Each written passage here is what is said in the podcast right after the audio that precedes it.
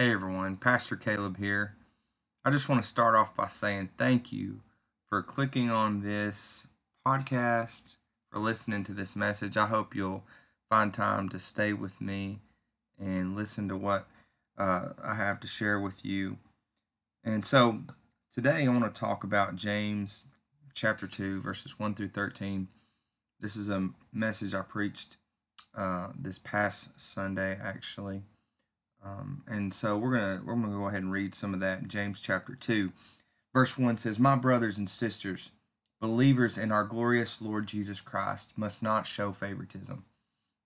Suppose a man comes into your meeting wearing a gold ring and fine clothes, and a poor man in filthy old clothes also comes in. If you show special attention to the man wearing fine clothes and say, Here's a good seat for you,' but say to the poor man, You stand." There or sit on the floor by my feet? Have you not discriminated among yourselves and become judges with evil thoughts? Listen, my dear brothers and sisters. Has not God chosen those who are poor in the eyes of the world to be rich in faith and to inherit the kingdom he promised those who love him? But you have dishonored the poor. Is it not the rich who are exploiting you? Are they not the ones who are dragging you into court?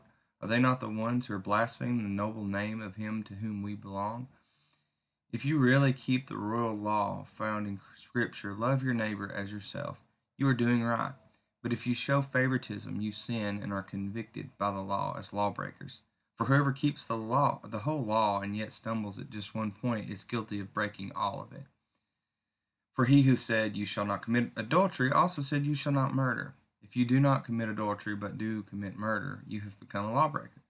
Speak and act as those who are going to be judged by the law that gives freedom because judgment without mercy will be shown to anyone who has not been merciful.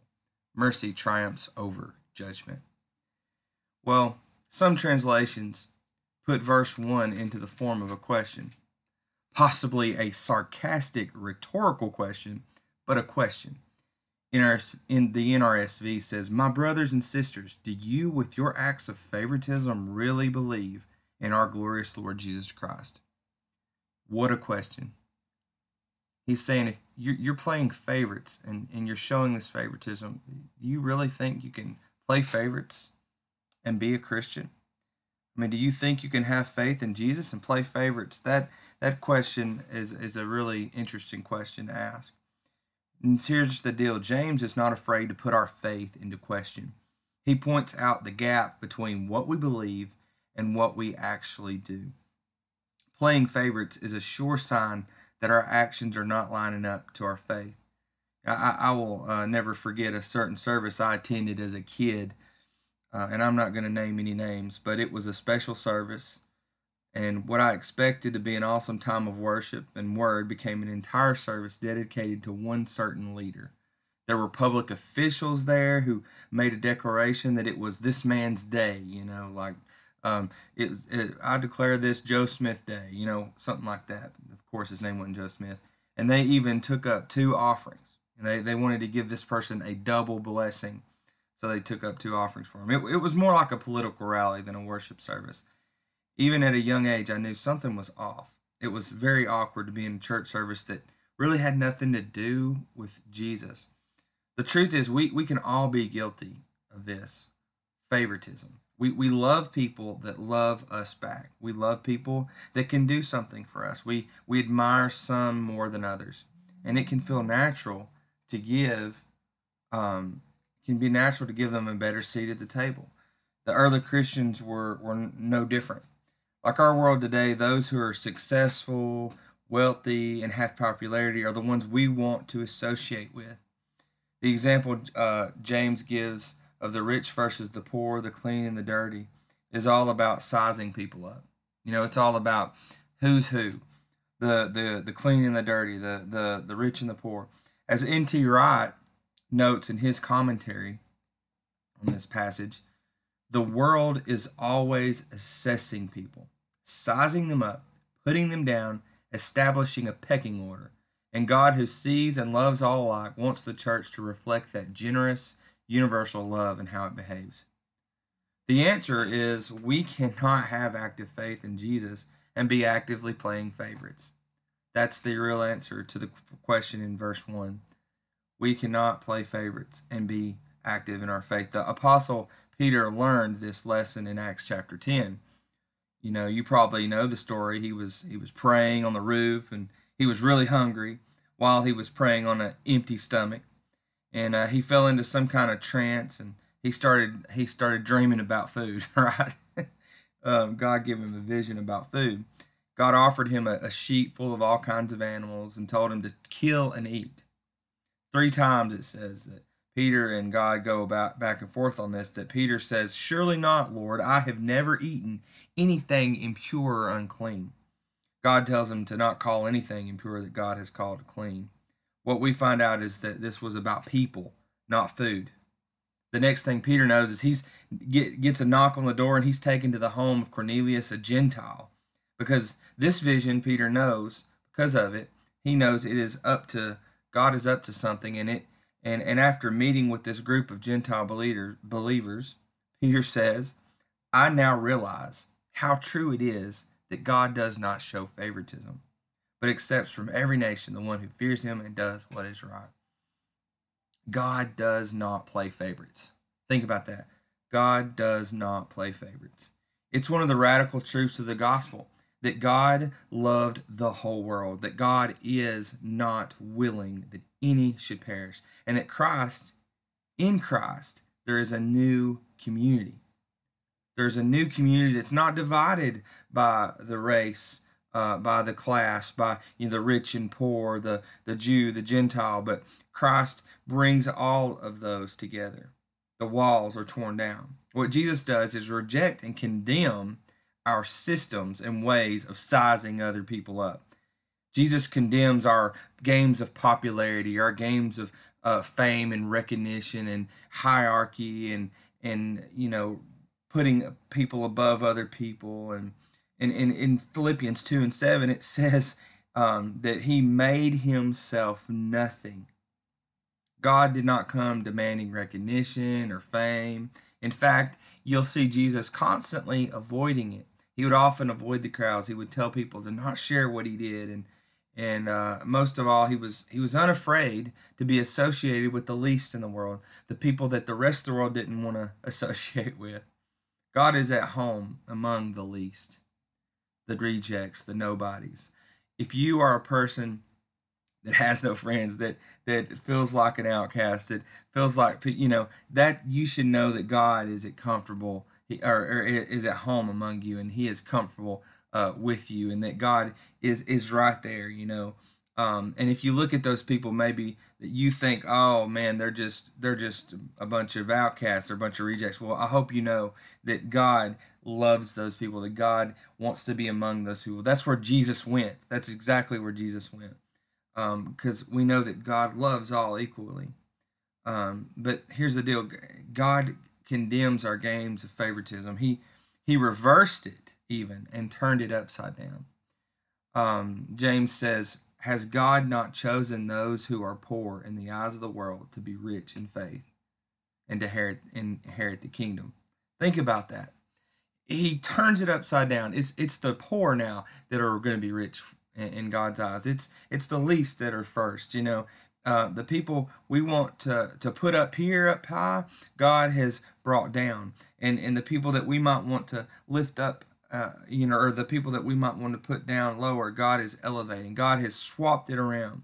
He's all about elevating the humble and humbling the prideful. It's the first that are last and last that are first.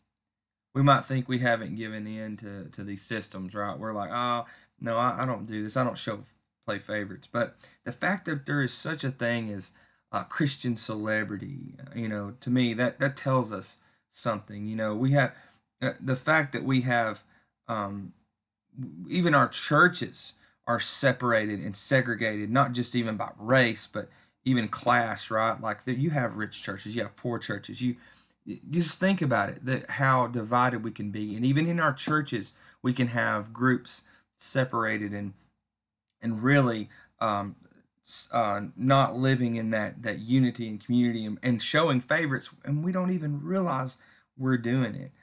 Um, it it's it's just a fact, and I, I even I've read articles or, and stories about some of these, even these mega churches that have celebrities come in and they they even treat the celebrities better. You know, we love celebrities um, having being being called Christian. We love it when the famous, powerful people um, are are among us, right? We want them to to be one of us because we think that we have more power that way. We have more uh, control. You know, um, it's it's just true. We'll say things like, "Hey, they're using their fame to advance the gospel," but I can hear the early church making the same excuses about these rich people that James is talking about. You know, well, hey, they they use their fame, they use their wealth. They're going to help us. They're going to they're going to um, help our, our little church along. They're going to help the gospel, right?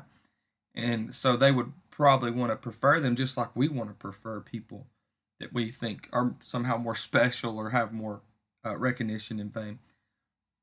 And so this is one of the tough truths, though, is that, and I want to include myself as a pastor. You know, pastors need to understand this. God does not need us to make a name for ourselves. He doesn't need our fame. He doesn't need our power.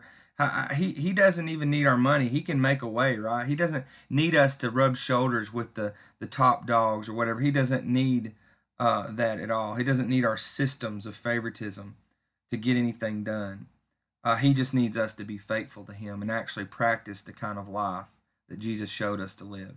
Because, see, when we practice that life, then it will do the work it's supposed to do in the world. We can let Christ and the Holy Spirit, the Father, do that work in the world through us. We, we don't need to be cool and popular. Um, we don't need to be, we don't have to have some big title or recognition. We need to love everyone with that radical love of God there shouldn't be any outsiders really for us. We every Christianity is not a country club. It's not a community of cliques, but a community of people who are sent out into the world. We are about the other. We are always about those outside of our group.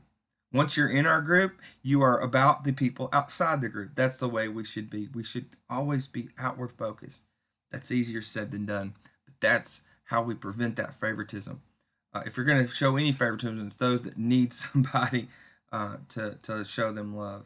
James reminds us that the church uh, to he reminds the church that this is the people who um, these the rich uh, that they are given special treatment. That these are the people that are actually oppressing them and blaspheming the name of Jesus. You know, we want we want power and recognition in the public square, and and so so much that we don't care that people we support and give our special treatment to actually can do more harm to the name of Jesus. You know, that goes from anything from pastors to politicians. We want people who are charismatic and angry about the things we're angry about. We don't care that the TV preacher is using the gospel to get filthy rich and take advantage of his poor viewers. We we don't care that the politician lacks godly character. We don't care that the, the big rich CEO is actually stepping on the backs of his, his workers. We admire them and want their power. We think, oh, God's using them, and maybe so. Maybe God is using them in some way but showing favoritism, elevating people, uh, all of that, that whole system, God is God is opposing that here. But you know, and the real truth is, what we might not realize is they're doing more harm than good. What are they witnessing to the world? What are they saying about our values? What are they saying about the church's witness in the world? The poor, on the other hand, do not oppress people, right? They have no power. That's what James is going getting at um, that's where God love God's love is most displayed through us. Go to the powerless. Uh, when we love people who have nothing to offer us in return, when we genuinely care for those we could easily toss to the side, we are showing the kind of love that God wants us to show. They have no power. They have nothing to offer us. They're not rich. They're not famous. We honestly, they that even the clothes on their back, we, we don't want that, right? Because it's it's just people like that he's talking about in this story here people that we we might look at as i don't you know i don't know about them. Those are the people that god wants us to show love and and mercy and kindness towards. Because when we do that that we're doing it purely out of the love of god and, and it's not about hey they can offer me something right? And that's where real faith in jesus is in action. We're showing that kind of love that god wants us to show. Of course it's just more than displaying god's power uh, and love. It's about obedience. God commands us to love our neighbor as ourselves. It's not simple, oh, I want to just I want to be a witness to God. No, this is a command. We are to love our neighbor as ourselves. And James reminds us that um, if you don't keep one part of the the rules, you know, you're not you're you're still a lawbreaker. You know, God, you know, people want to say, "Well, I'm a good Christian. I'm a good person." Like I'm, well, um, you're and, and you're living in obedience, right? Uh, or disobedience. Then then what does that say about your faith? So James really hits that hard. You know, that um, if you want to live up to what standard do you want to live up to, then it it, it better be mercy. Um, uh, the you know the and that's the last important part of this that I want to say is that um, we don't want God to treat us the way we treat our neighbors at times, right? We don't we don't want that, um, or maybe we do. Maybe we are showing the kind of mercy and kindness we want. Uh, but the truth is, we want God to love us at our lowest point, right? We want God to have mercy on us and kindness on us. We want God to notice us in a crowd of people who seem more important. We we want mercy. We we want mercy and and here's the deal. If we want it, then we need to offer it. We need to offer mercy. If we want kindness, then we need to offer kindness. As James says, mercy triumphs over judgment. The next time we're tempted to judge someone or look down on them, we need to remember mercy. Uh, and, and what rule do you want to be judged by? Do you want to be judged by uh, the the rule of, of freedom and love and mercy, or do you want to be judged without mercy? I think we know the answer to that, honestly. So I'm going to leave us with a prayer. Dear God, I pray that you would help us to not play the games of favoritism. God, that we would not seek after the fame and the recognition, and that we would not give fame and recognition to things that you you would have have us not do. God, I pray that we would seek after the powerless, the, the those that are struggling, the outcasts, the rejects, God, and that we would make ourselves at home among them and, and be your light into the darkness. God, that we would be loving and compassionate people that don't play favorites, but are actively showing the kindness and mercy that you have shown us. Amen.